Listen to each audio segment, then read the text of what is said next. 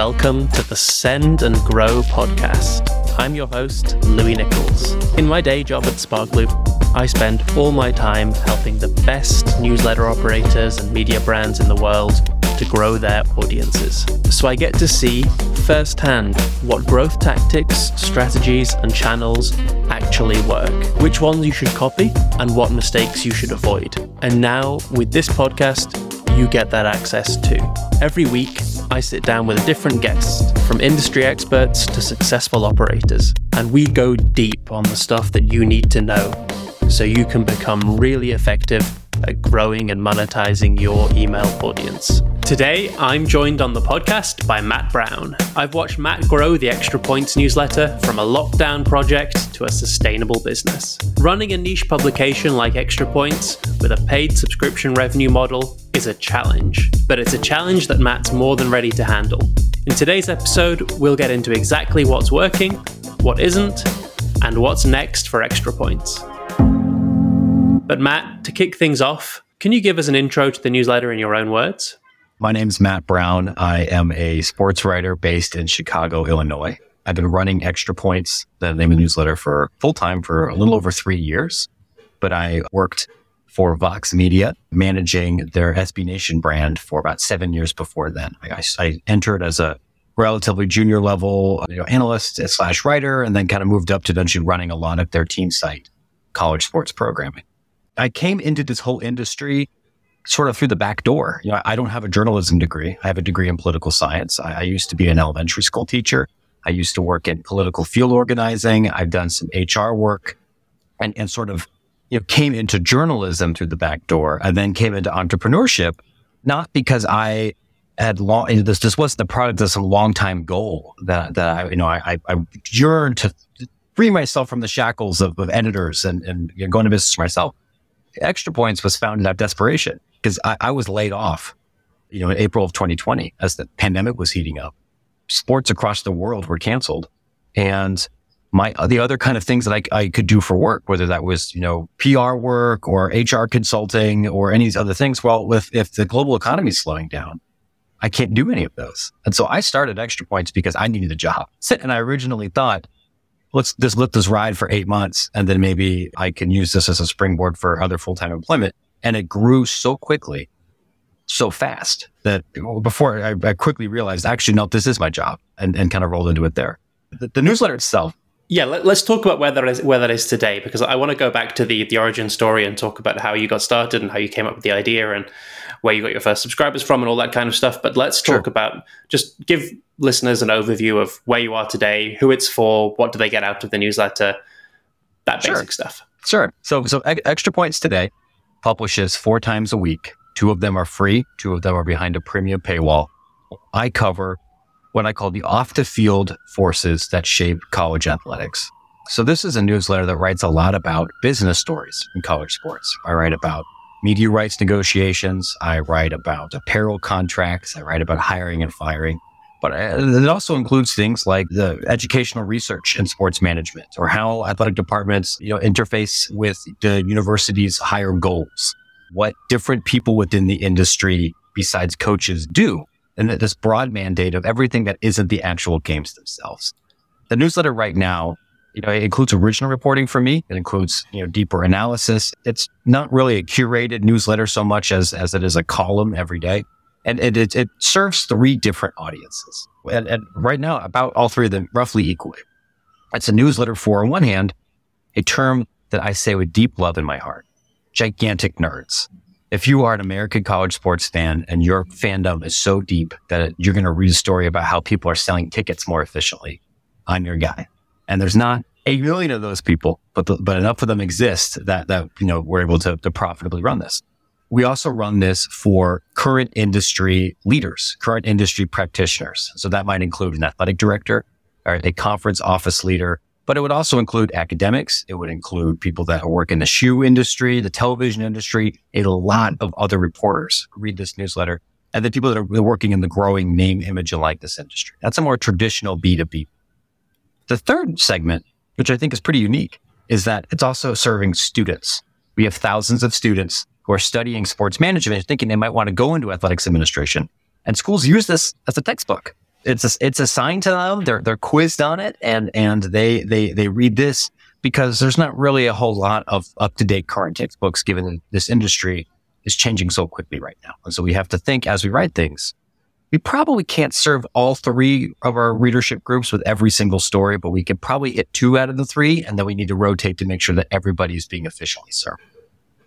Got it. So it's three audiences that have the same newsletter written for them, essentially. Yep. And is the free and the premium version, are they both targeted to all three audiences, or is there a difference between the two? I would say that the paid audience is probably targeted more towards either the B2B or the academic side, and the generalist is more towards free. There's a couple of exceptions. I mean, as I sit down and decide, is this a paywalled story or is this a free story? My general impulse is the stories that are going to appeal to the broadest possible audience, we should generally make free. And if I'm sitting down with an economist to discuss their new white paper about how much you might be able to make for selling naming rights for a stadium, I could probably charge for that one because that one's not for everybody. Got it. Okay, awesome. And give us a sense of the size of the newsletter, where it is today, and the revenue streams as well, if you can. Sure. So right now, the newsletter has close to 16,000 total subscribers, like 15.7. 1,000 and around 3,000-ish are paying for it. They're not all paying the same price, and it grows, you know, about 2.5-3% month over month.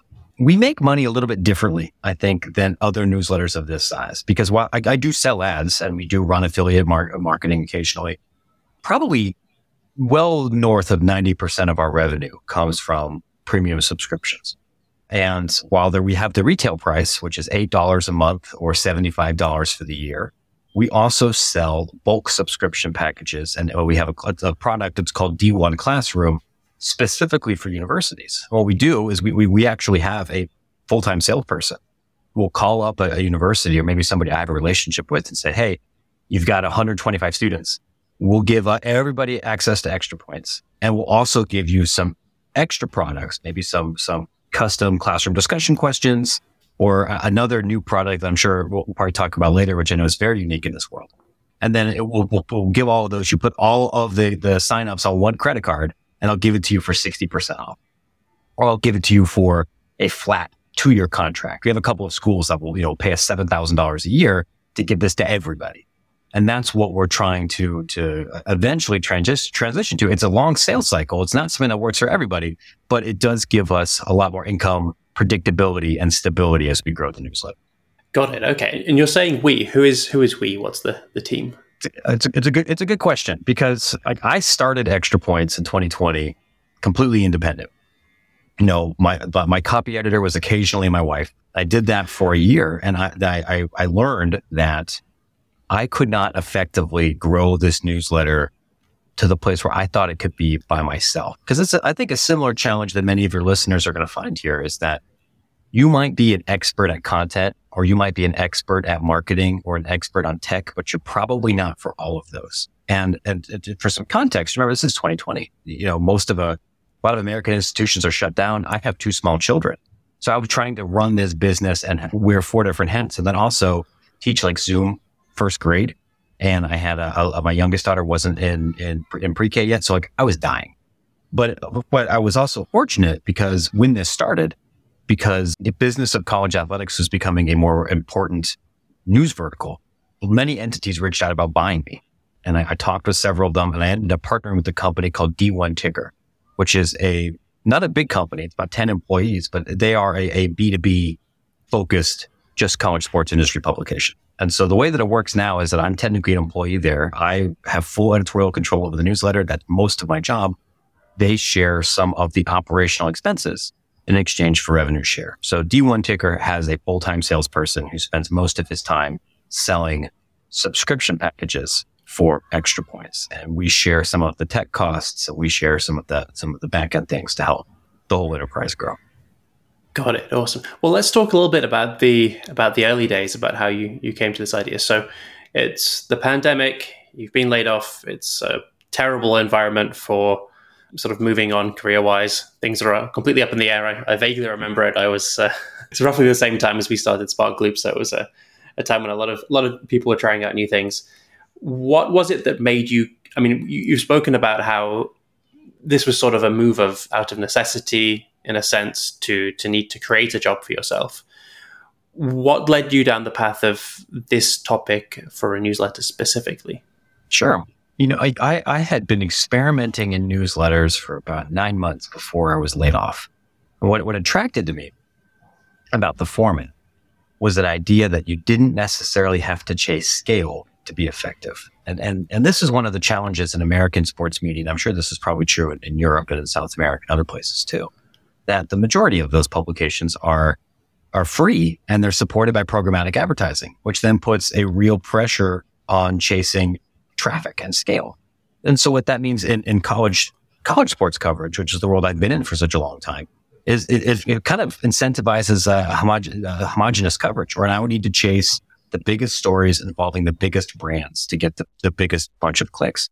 And what I found here is, like, I'm a guy in Chicago, and if I'm competing against ESPN and I'm competing against Fox Sports and these legacy outlets that have, you know, broadcast rights and have, you know, most favored nation status in covering some of these leagues, I can't be competitive. It's very difficult for me to think of something to write about Ohio State football, even as an alum, that's going to be very different and unique from the 44 other people who are covering. But I have found, you know, over my experience of being a sports writer, there's a couple of little sub niches that I have developed real expertise in that everyone else isn't doing. I've gotten pretty good at filing open records requests to look at financial data for a lot of these programs. I've gotten pretty good at developing relationships with smaller institutions. And it didn't really make sense for me to write about those a whole lot at an outlet that needed 400,000 page views so they could go sell an ad for Chase Bank. But if I own my audience and I can write to maybe 1,000 or 2,000 people, I can monetize that in a different way. So the thinking here was, okay, I don't have access to scale. There's aren't really any scale stories happening right now because it's 2020. But there are a couple of sub niches here that I can feel pretty confident I can do better than almost anybody else, or at least that aren't being served. And there are also the things that are more intellectually interesting to me. You know, because I came from this different background, you know, where I had been in education, where I had been in politics, where I had to do these other things before going into sports writing. I knew I had subject matter knowledge of the whole world that maybe somebody that just went to Northwestern or Syracuse and immediately went to cover high school football might have missed, because college sports in America are very unique that way, in that they're not just sports franchises. They're out there. They're literally attached to universities, and how that money is spent is political in nature. So that was the bet, that I could really niche down on something where I have unique knowledge and see if I could just hyper serve a smaller chunk of people. And I did not anticipate the reaction to be so strong so quickly. I think I had 100 paid subscribers within 48 hours, and you know, it was able to make real money in less than a year, or just one guy probably doing things wrong, which gave, you know, that was the good proof, right, that the market was ready to respond to this. Yeah, well, that's awesome, because you've touched on, I was just thinking about which of the two questions I want to ask first, and you kind of touched on both of them there. So you said you had 100 paying subscribers almost from day one. Yeah. When you started the newsletter, was that, I mean, as you were thinking through that process, obviously, what I find interesting about this is you started this very much as a business. And a lot of newsletter operators, especially the solo ones or the ones who start off solo, they aren't that intentional about the business side of the newsletter. It's more, I'm going to write some stuff that I enjoy and I think there's something here, and oh, wow, this could be a business and an opportunity, and we'll think about that later. You made very clear that this was something that had to be generating revenue, that had to be profitable pretty quickly, because it was going to be supplanting the primary revenue that you had. When did you decide, okay, paid subscriptions is going to be the way I'm going to do that? And also, where did those first 100 subscribers come from?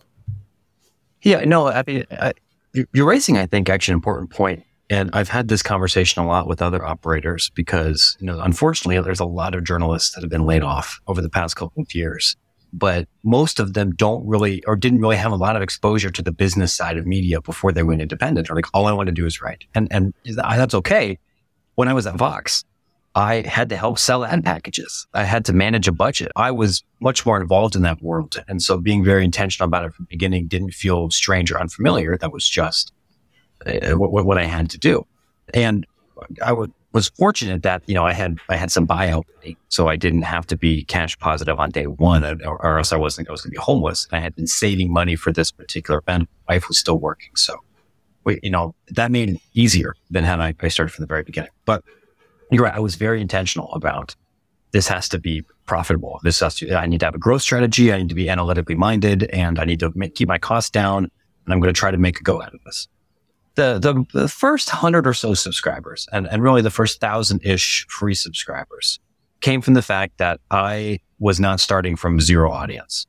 I like to joke that I wasn't even the most famous Matt Brown writing about college sports when I started. There is another fella who works for The Athletic who has my same name. You know, my SEO is terrible, and I'm not a famous guy. I'm not on TV very often. Oh, you're not him? Oh, this has been a terrible mistake booking. Sorry about that. It wouldn't be the first time that I've done a radio or done something and it's like, wait, you're not the other guy. But and it's funny because like we're friends, we're about the same age and have a lot of things in common. But I did have an audience. I did have 15,000 Twitter followers. I had written a book. And if you were really in the weeds of college sports, you probably knew who I was. And so, you know, when I put out to the world, hey, you know, our stupid corporate overlords at Vox have laid me off. I'm going to make a go out of this. I wasn't starting from scratch. And I think that's important. You know, it's much, much easier to start from 1,000 or start from 100 or being able to say, okay, I've got $800 MRR coming in than it is from nothing. And so I had a little bit of a head start. But the only way I was able to grow that, it was by being intentional and creative with how I generated earned media on what I wrote about, because I didn't have a budget for paid audience acquisition. And furthermore, even if I did, I wouldn't have known what to do with it, because that was never something I had really experience with at Vox. Yeah, it's interesting. The business model you went into is almost the complete opposite of what someone like Vox is doing, where they are very, very good at getting traffic and not particularly good at monetizing that in terms of, you know, compared to something like a paid subscription newsletter where it's very niche and finding the people is hard, but monetizing that can be quite lucrative comparatively. No, it's funny you mentioned that, because that was a reoccurring struggle when we were there too, right? And that's something I think just like consumers need to understand, that there's not like a currency exchange where you can go somewhere and it's like, I have 4 traffic, please. I would like to exchange that for, you know, $4. Because who the traffic is and what kind of traffic it is matters so much. And this was a source of always constant frustration for me and many of the other the sports writers or middle managers in that world. Was like, we have the audience. Because that audience is not perfectly aligned with the political audience that you built or the 95 corridor, you know, East Coast cultural audience that you built, we don't know how to sell it. And that means our, you know, like the rates we're able to get for the programmatic ads are terrible compared to what we could get for a smaller audience where things were more aligned. And the part of the experience I took from that, and part of why I think I've been slower to jump on ads as an independent business, was realizing that, you know, that ad sale process is hard. And it often takes time and it takes expertise and relationships. And I know how to be a reporter, and I know how to get on TV or get on the radio, and I know how to market report. I don't know as much about programmatic ad sales packages or custom ad sales packages. And the time that it would take me to be good at that is time that I'm taking away from what I am good at. So why don't I find a business model that makes it easier for me to earn money in the short term based on what I'm good at? Yeah, for sure. Well, let's talk about the audience growth side of things, because you are in a very, very specific niche where what will work for a daily newsletter like a Morning Brew or a Hustle or a Skim or someone like that, or even maybe even a slightly more niche newsletter like a one for marketers, for example, that's not necessarily going to work for you in such a small niche. What have been like the primary acquisition channels and sources that you've used to get to the 16,000 subscribers you have now? Yeah, you're right. And that was also something I thought a lot about, because, you know, I would try to join newsletter-ish groups and hang out on LinkedIn and read many of the industry newsletters that you put out and some of our peers do. And they're not bad ideas. I kept on thinking, I don't think this is written for what we're trying to do. Over the first year and a half, overwhelmingly, the two biggest sources for audience acquisition were Twitter and word of mouth. And the word of mouth would go, you know, there might be an athletic department with 45 people. And if we could get the AD, the head of that department, or an influential person in that department to read the newsletter, and they're forwarding the newsletter to the rest of their department or talking about it, we could probably get a quarter of those other people signed up, which would happen. My parent company, D1 Ticker, writes a twice-a-day newsletter that's just curated. But by putting my stuff in there all of the time, it was a very regular source for us to drive more industry people in there, or other reporters would look at it and they would say, hey, this is good. You should read this too. This is a unique perspective. And then, you know, I would say I was Twitter native beforehand. Twitter was the dominant social network for sports. It'll be a place where people are talking as a second screen experience during games, during matches, all of the time. And it's the native place for most sports reporters. And less so now, but over the last, couple of years, unquestioned. And if I'm already there all the time and I'm already building up a voice and being very conversational, I could get 50, 70 new Twitter subscribers without going viral over the course of a month, just because that's where my sources are. That's where that's where I'm talking on a regular basis. We experimented in that first year and a half with some paid audience acquisition. We bought a couple of Reddit ads.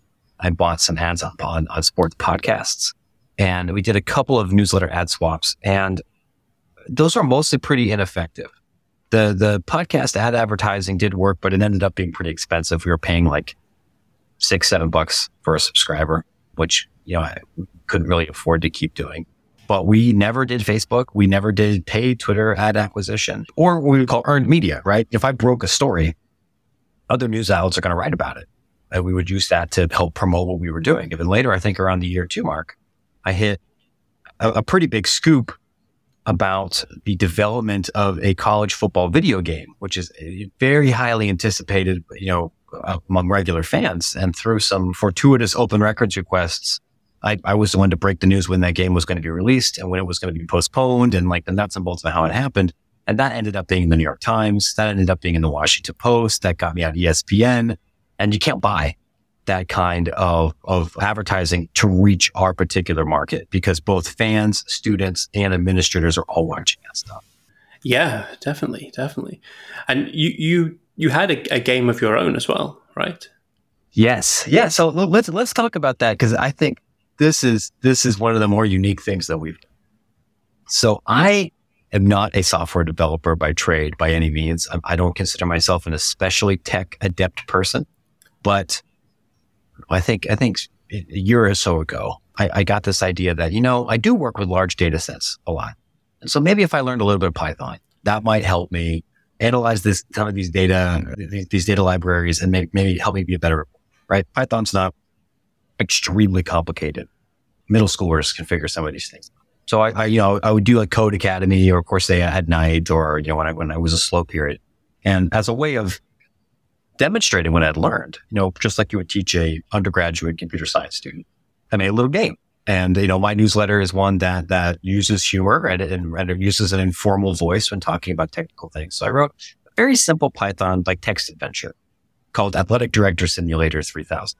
And the idea was you're in charge of a university and you have a couple of scenarios and you get to pick. And it was extremely low tech, all text-based. It was silly, right? I think the way that you won the first version of the game was by buying lots of subscriptions to Extra Points, right? And then here's an extra $20 million to your department. And it was a fun little joke for Reddit people. But what we didn't expect was so many people in the industry who played this very stupid little game that I think any 14-year-old could have done and said, we loved it.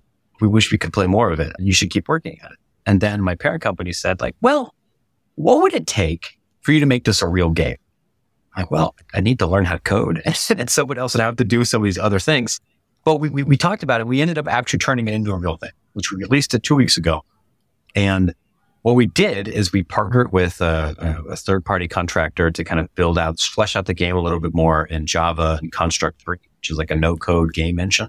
We built it to look like the Oregon Trail. So it's black and green graphics. It looks like it came out in an Apple IIe. I think in the press documents of saying, your favorite sports writers have built 1983's hottest computer game. It's 8-bit audio and everything. But what we did is we built out this really robust question scenario database. And we vetted it against real administrators and real coaches and tried to couch this in a pretty realistic journey. And then players have to respond to these questions while balancing a budget and their support and their wins on the field. If you fire up a copy of the Apple II or Amiga versions of football, this doesn't look that dissimilar from that. And what we built it thinking It's worth us spending $6,000 or $7,000 to build this game. And hopefully maintaining it won't cost us that much because my programming skills have gotten better and as have our teams. But we can use this to help us sell the classroom package because instructors will look at this and think like, this is a useful thing that we can use in our classrooms and keep our students engaged because 20-year-olds, most of them don't do a whole lot of reading if they can get away with it these days. But we also found that it was another hook for our readers and for the casuals. Like right now, you have to be a paid subscriber to play the game. I think in a couple of months, maybe after we get a little bit better at developing it, could this be a $12 thing you buy on Steam somewhere? Like, sure. But for now, we're using it as a way to get into conversations for the classroom package that we weren't in before and to cut down on churn, right? To give people yet another reason to stick around and keep paying us the $8 a month. And, in the first 2 weeks, I had 6,000 people played the game. Wow. We were up a little bit on our paid subscription growth, over churn that we historically are in July. And it's been really fun to kind of stretch our creative thought process in a new way. Awesome. So it's completely gated in that case to play it. Yeah. What we did at release is we made it free for 72 hours. Mm-hmm. So everybody, you won't give, it's not enough time for you to completely master the game, but everybody can see it. And now it's completely gated. And that may change at some point in the future as we add more features or if there's a premium or a free version of it right now. But what we've been kind of subtly trying to do is sending out complimentary versions to streamers and having them play as a way of advertising the game. It's a new industry than just newsletters. And so I understand we're not going to do everything perfectly, but we're excited about its potential as a lead magnet for us, right? Yeah. I mean, I love that idea, and I love the idea of using it sort of more directly to grow the audience. Is there any sort of competitive element to it or shareable element? Is there anything that you would potentially share with a friend or compete with a friend head-to-head or something like that? There is a scoreboard feature, and we've configured something on the back end for our university clients that we could tell them, every week, hey, the folks here at South Carolina have the best scores, or the folks here at Cleveland State, or the folks at this other institution. And we have seen our users compete for the high score. One of the things that's been very funny over the first 2 weeks, one of the top 20 high scores so far is a sitting athletic director, somebody at a mid-major institution, but he's not the top scorer, which means, a lot of the events are somewhat randomized, which we did on purpose for realism's sake. Mm-hmm. So yes, actually being good at this job in real life doesn't guarantee that you'll get the high score, but that is very funny. I think what we're probably going to do in August is do a newsletter or maybe a video of me playing the game with another athletic director and kind of going through there and see, if a journalist can beat him. I think that would make a compelling little video clip. Yeah, for sure. I think people would love that challenge. That's amazing.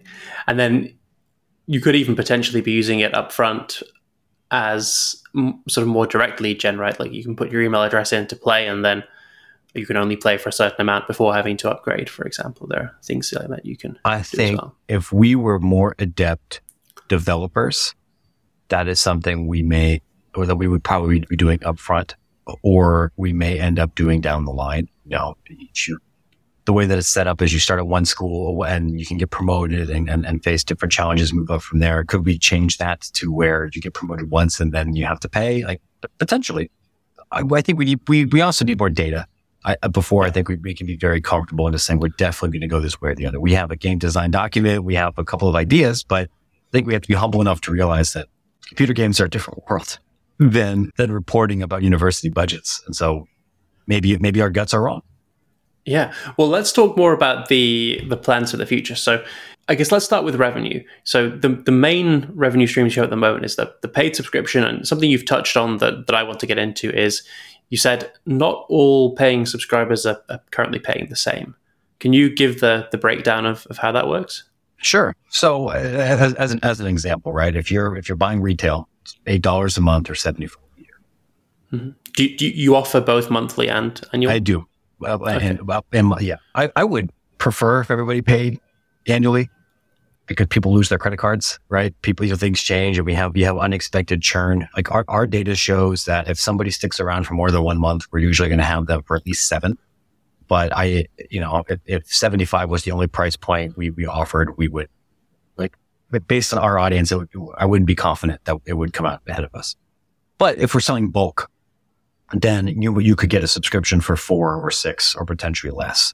So we might we offer this for a couple of newsrooms where multiple reporters are using the newsletter. So if you got 6 paid subscriptions from one domain name, like, why don't you just put it all on one credit card and I'll lower the price for you. Since we had so many student subscribers, they're not paying the $8. They're paying 4, and in a couple of institutions even less than that. Got it. So you have effectively the bulk seat pricing, and then you have the upfront list price, but you don't have any other packages. There's no sort of premium tier or something like that. Not yet. We used to when we were with Substack, which was the tool I used when I launched, and they made it easier to have different tiers. And we would have the very professional term that I used for it, I think, was like the super deluxe holy shit package for people that really wanted that wanted to support me more than they wanted the stuff. And I charged $150 a year, and I sent them some stickers and wrote them a thank you. I don't believe we can easily do that with Beehive. We couldn't really do it with Ghost. When we've used all 3, and they all have, they're good at some things and growing in others. We've talked about offering a more expensive, deluxe, super deluxe plan. We have a couple of other ways to drive value from it. I don't think it's going to happen this year. And then, every once in a while we'll run a sale, right? Like if I look in my metrics and I find somebody who's been opening the emails at a 75% clip and for 6 months on the free side, I might say, for $6, person who's clearly reading this a lot, you should pay for it, a couple of times. Yeah, for sure. I mean, you said earlier you have about 3,000 subscribers who are maybe themselves not paying, but they're effectively paid subscribers. They are part of a paid plan out of the 16,000. So that's roughly just under a 20%, something like an 18% or something rate of paid to free or paid to total audience. When you count everything, yes. I think our free to paid conversion rate for people that are not part of an institutional plan is like 9.5, which isn't bad. No. But I know enough newsletters to know that, like, boy, getting that to really beating 9.5, if we execute everything perfectly, maybe we can get to 11, but I don't know how it's realistic to get really above that. Which means that, we either have to keep growing the top of the funnel or we have to figure out other ways to monetize the audience. Yeah, well, that's one of the questions I always love to think about when someone when they have that higher than average. So, I mean, people say anecdotally that a 10% conversion rate from free to paid is awesome. I think in practice that's not average. That is very good. I think. I don't know why that number got floated around as 10% converting from free to paid, because I think very, very good. So when I see someone who is there or even higher, I always have to sort of stop and ask myself the question, well, are they doing something particularly interesting in terms of being able to convert subscribers from free to paid? Or are they sort of lagging on the ability to add more free subscribers in, basically? They're very good at getting the super fans in, but struggling. And that's a question that I had for you, which is, you are in a super, super small niche. And I was talking to John, who runs the Amazon Insiders newsletter recently, which is also a super small niche. It's a newsletter for people who sell products on Amazon, 7- and 8-figure products. And he was saying, with his growth goals, he expects to get something like 1% of the total potential audience for his product or for his newsletter. He's hoping to achieve that by the end of the year. Do you have any sense of, like, if every single person who was a good fit for your newsletter was reading it, how many people that would be? Would that be hundreds of thousands, millions? Yeah, this is a good question. And I feel pretty confident that it's not millions, right? Like, for our parent company, as a D1 Ticker, I don't think I'm going to get trouble for sharing this, is, has readership north of 40,000. So there's at least that many people that are interested in this. And there's over 400 sports management departments at universities in the United States. It's not practical for us to get even half of the market share, but we have a very small percentage of it. And the feedback we get in the marketplace is generally not that what we're offering isn't good enough or affordable enough. It's more of administratively selling to public institutions in this country, it just takes friggin' forever, or we're not getting it. Like, the people that buy it almost always renew because we're much cheaper than the competition. So I think in a perfect world, Extra Points might have 100,000 subscribers. I think it's a great business if it has 35,000 subscribers. It doesn't need to be 2, 8, 4, 8 million. We think more about in terms of revenue and expenses than we do total subscribers. And part of that is because we don't candidly effectively do a great job of monetizing the free list if they don't become paid subscribers. But we think that there's still unclaimed audience here. We haven't found them yet, or we haven't won them all. Got it, for sure. Yeah. And we are going to, I want to talk more about options and thoughts around monetizing that audience other than the paid subscription. But seeing as we have you here doing such a great job on converting those subscribers to paid, it is something that I think in general newsletters are, especially the solo operators, sleep on, but even the larger brands, to be honest, when they're in a niche, there aren't many that do a good job of selling team seats and team packages. And I was saying this to, I'm sure you read Jacob Donnelly's a media operator. I was saying that to him. We have 10 people on the Sparkloop team currently. I've been paying for a media operator for years. No one has ever reached out to me from them and said, hey, you're signed up with your Sparkloop email address. We know who you are. We know that everyone on your team should probably be reading this. Here's a discounted rate and we'll give you, 10 seats for, I don't know, whatever he's charging now, $100 a month instead of the $200 or $300 that it should be if it was, all individual or something. So how do you go about, or how does your team, you mentioned you were working with someone, how do you go about effectively selling those bulk packages? Well, we do it in two ways. When I'm selling to a non-university system, I do it almost exactly how you described. Like I will check domains, and I've done this for a couple of newsrooms or a couple of conferences and say, hey, really love that you've got 4 people on, of your employees who are paying for this. I know the resources are a challenge for you. Why don't we put them on one card and I'll give you a pretty steep discount for it, right? That way we can give it to everybody, especially because I know that you're forwarding some of these emails to them, so they're reading it. So why don't we just pay for it? And for universities, we found it's a great business, but executing it is really difficult. And part of that is because it's unclear who the decision maker is.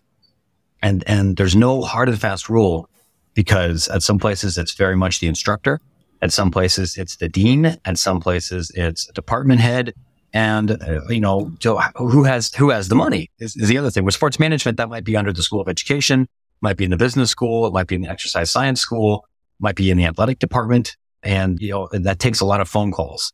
But we've had the best luck at institutions where I've already had a personal relationship, where I've spoken at a conference, where I know some of the instructors rather than cold calling.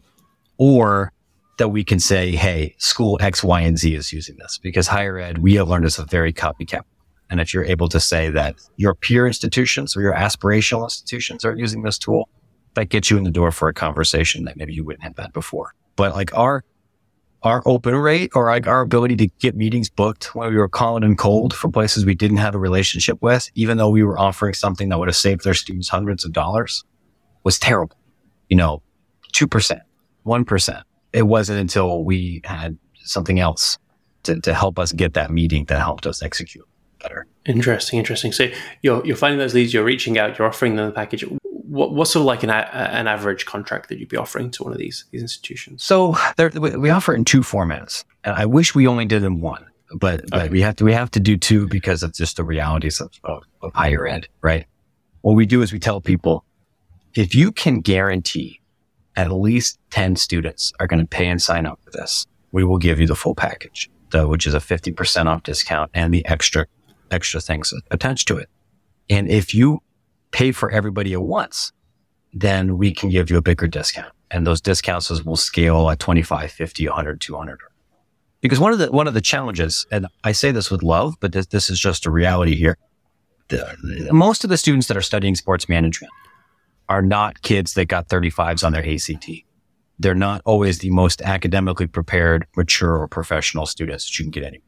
And we work with some very elite institutions, but we mostly are working with regional public schools or first-generation college student targeting private schools. So we're working with people that generally not as very academically inclined or mature.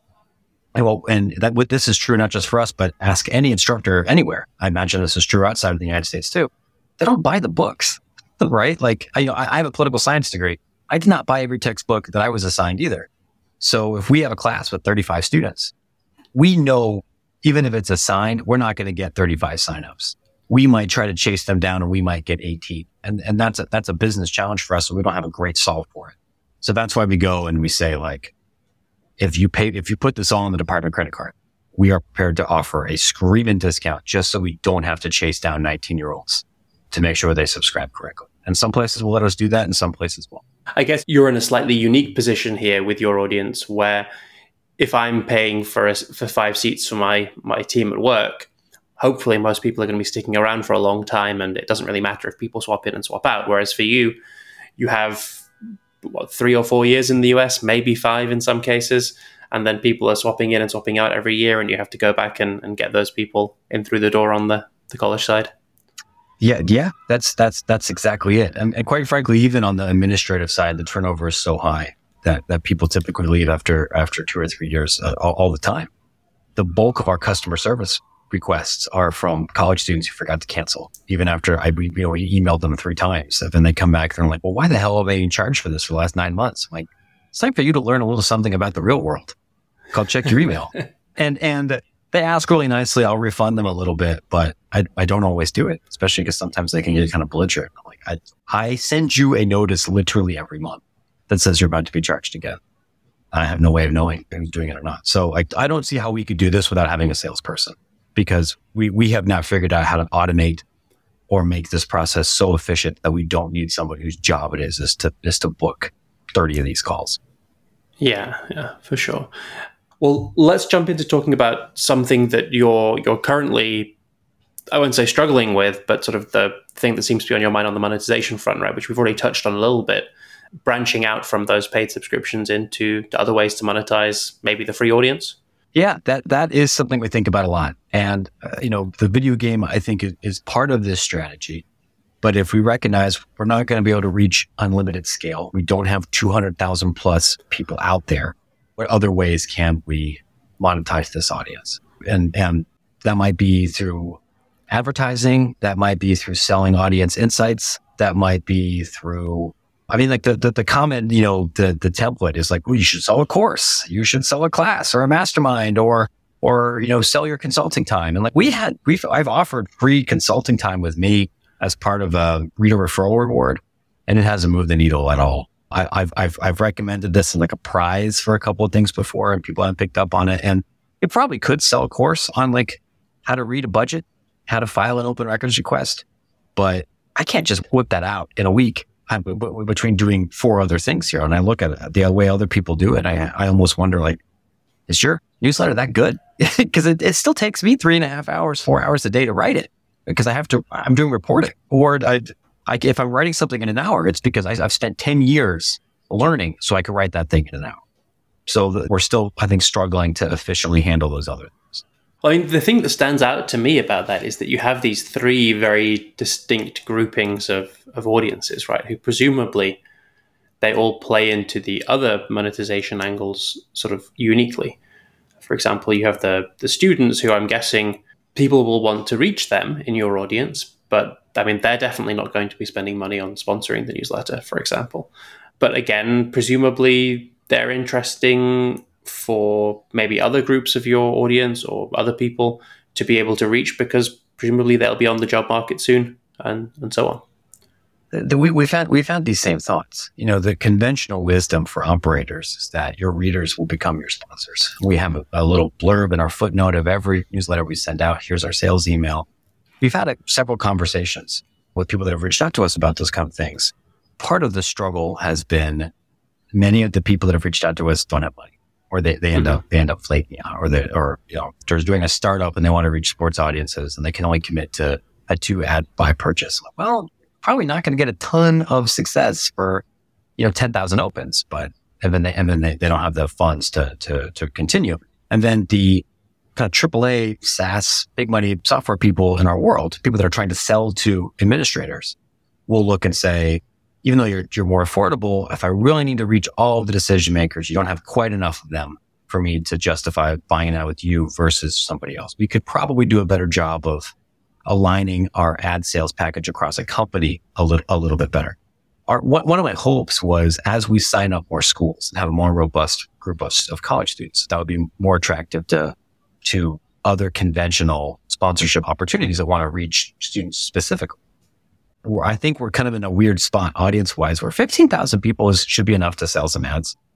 But the click-through rate, given the kind of newsletter that we are, is not strong enough for a lot of people to want to jump in unless it's an affiliate or a CPC deal, which I'll do, but I'm not very excited about. And that's kind of where we've been so far. The other challenge too, unique to our world, is I am picky about who I sell ads to.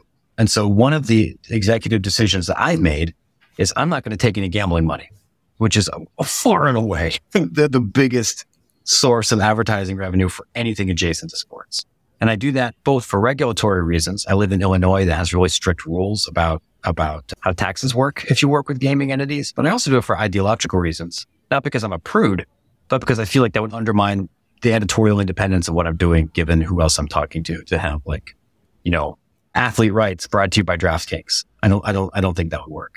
I also, after one really bad experience where a lot of my readers complained, I said, I'm done with crypto. If I'm done with gambling, crypto's the same thing in my eyes. I'm done with that. Well, brother, that's most of the newsletter ad market right there. The last thing's AI. And I've talked with a couple of those, but the only people that have been really aggressive have been AI companies that are trying to help people cheat on term papers. And I'm like, yes, I get that college students would be interested in that, but you can understand how that would undermine how I actually make my money if I'm, doing that. So that's finding the right partners has been a challenge. Yeah. I mean, it's a really interesting conundrum, I guess. Yeah.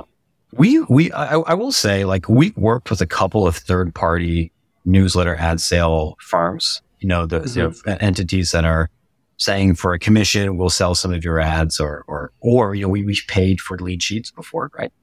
And we haven't had any success with any of those. And it's not because I don't think that they're bad companies, but if you're scraping who else is buying ads on newsletters, you're going to get the same 100 companies which after we've hit the 7 other sports firms, everyone else that's selling vitamin water or nutritional gummies, we're out. If I was writing about startups, I think all of this would be very, very different.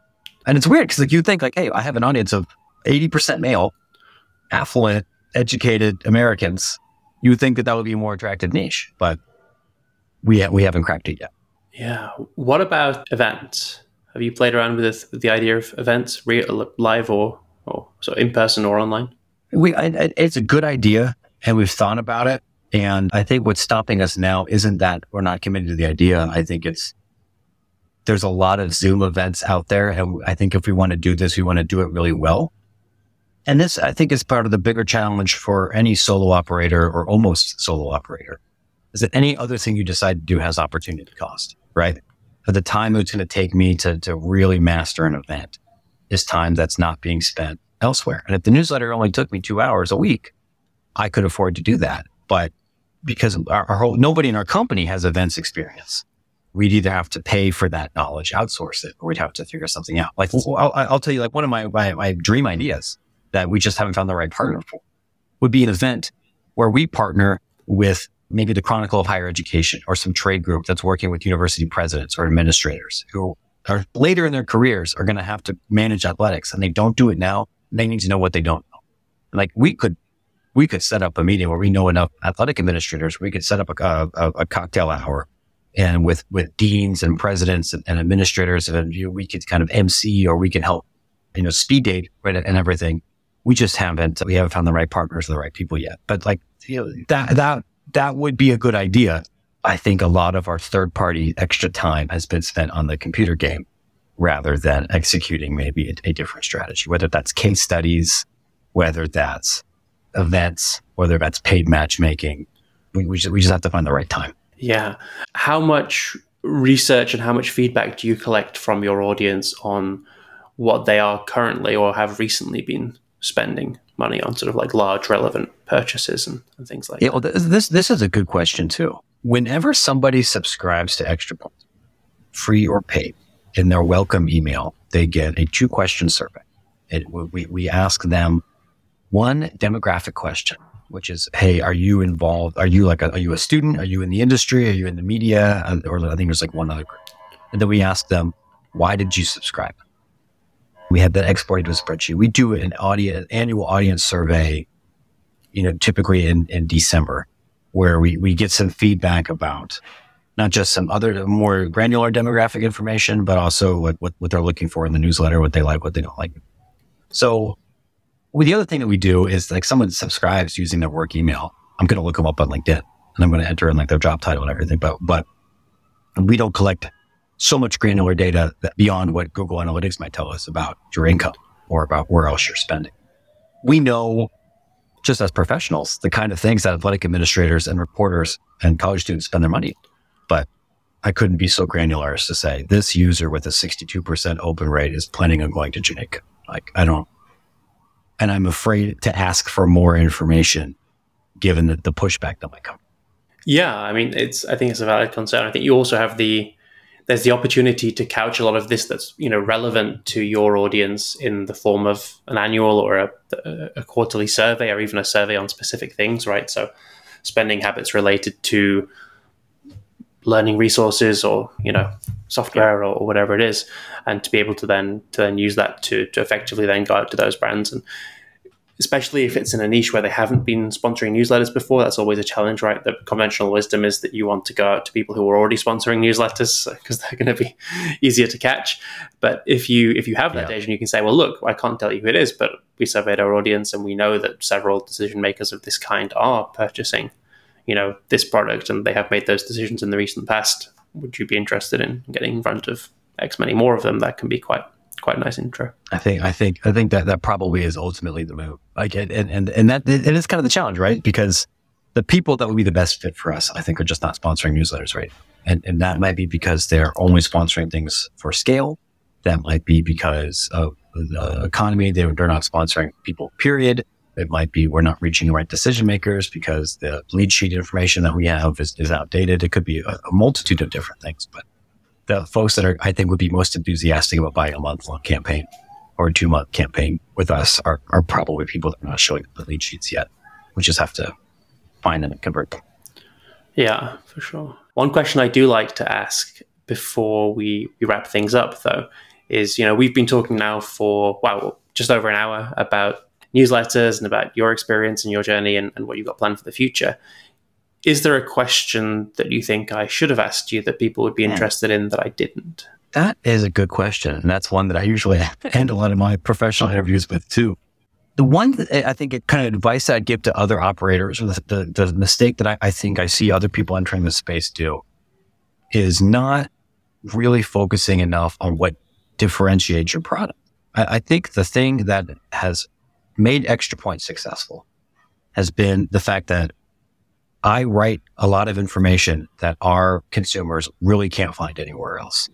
That whether that is through original reporting, whether that's that picking up the phone and getting other analysis, or the fact that I have pretty deep subject matter expertise about this field. If I had decided to make this, here's 5 links with a paragraph of analysis about sports business world, I might have a larger audience, but I would definitely not make as much money. And I wouldn't have some of the professional relationships, or this wouldn't be as deep as it is. And that does mean, by following that path, that does mean I've had to make sacrifices elsewhere. I don't have a sophisticated data operation as many of our peers or larger newsletters.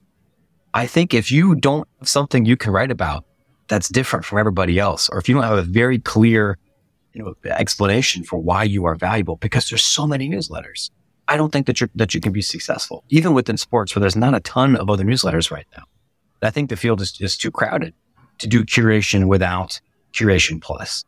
Like, the thing I beg for everybody, even if you're not a reporter, I'm guessing most people that listen to this are not reporters. If you're doing a 5-link curated newsletter, the easiest way for you to stand out among all the other curated newsletters is to pick up the phone and call somebody that's in the story that you linked, even if it's only a paragraph, because now you've got 2 quotes and you've got an old nugget that nobody else has. And that's going to give you ideas for your next story. I think it's really hard to be successful in this world if you're not able to do that. Yeah, well, I love that. I think that's awesome advice to end on. Matt, where can people find you and the newsletter and anything else you want to share? We'll put it in the show notes as well, obviously. You can find the newsletter at extrapointsmb.com. Extra Points Matt Brown. PickpointsMB.com is the newsletter. You can find me on Twitter at MattBrownEP, or you can shoot me an email at matt@extrapointsmb.com. Awesome. And people can also go and find the more popular Matt on Twitter as well, I'm sure. Listen, since this is launched, I have bested him. I started out less big on Twitter. Where, you know, who knows if Twitter's going to be there in 2 weeks, but Matt Brown's in Athletic, if you're listening, the invitation for Mortal Kombat is still open. Well, that's the cage match people want to see, I'm sure. Sure. Thank you so much, Matt. It's been a pleasure. Thanks for having me. Thanks. Thanks for listening to this episode of the Send and Grow podcast. If you liked what you heard, here are 3 quick ways that you can show your support. Number 1, leave us a 5-star rating or review in the podcast app of your choice. Number 2, email or DM me with some feedback, with your questions, or with suggestions for future episodes. And finally, number 3, share your favorite quote from the episode on social media and tag both me and our guest. All of the links for that are available in the show notes, and whatever option you choose, I am really grateful for your support. Thanks, and see you next week.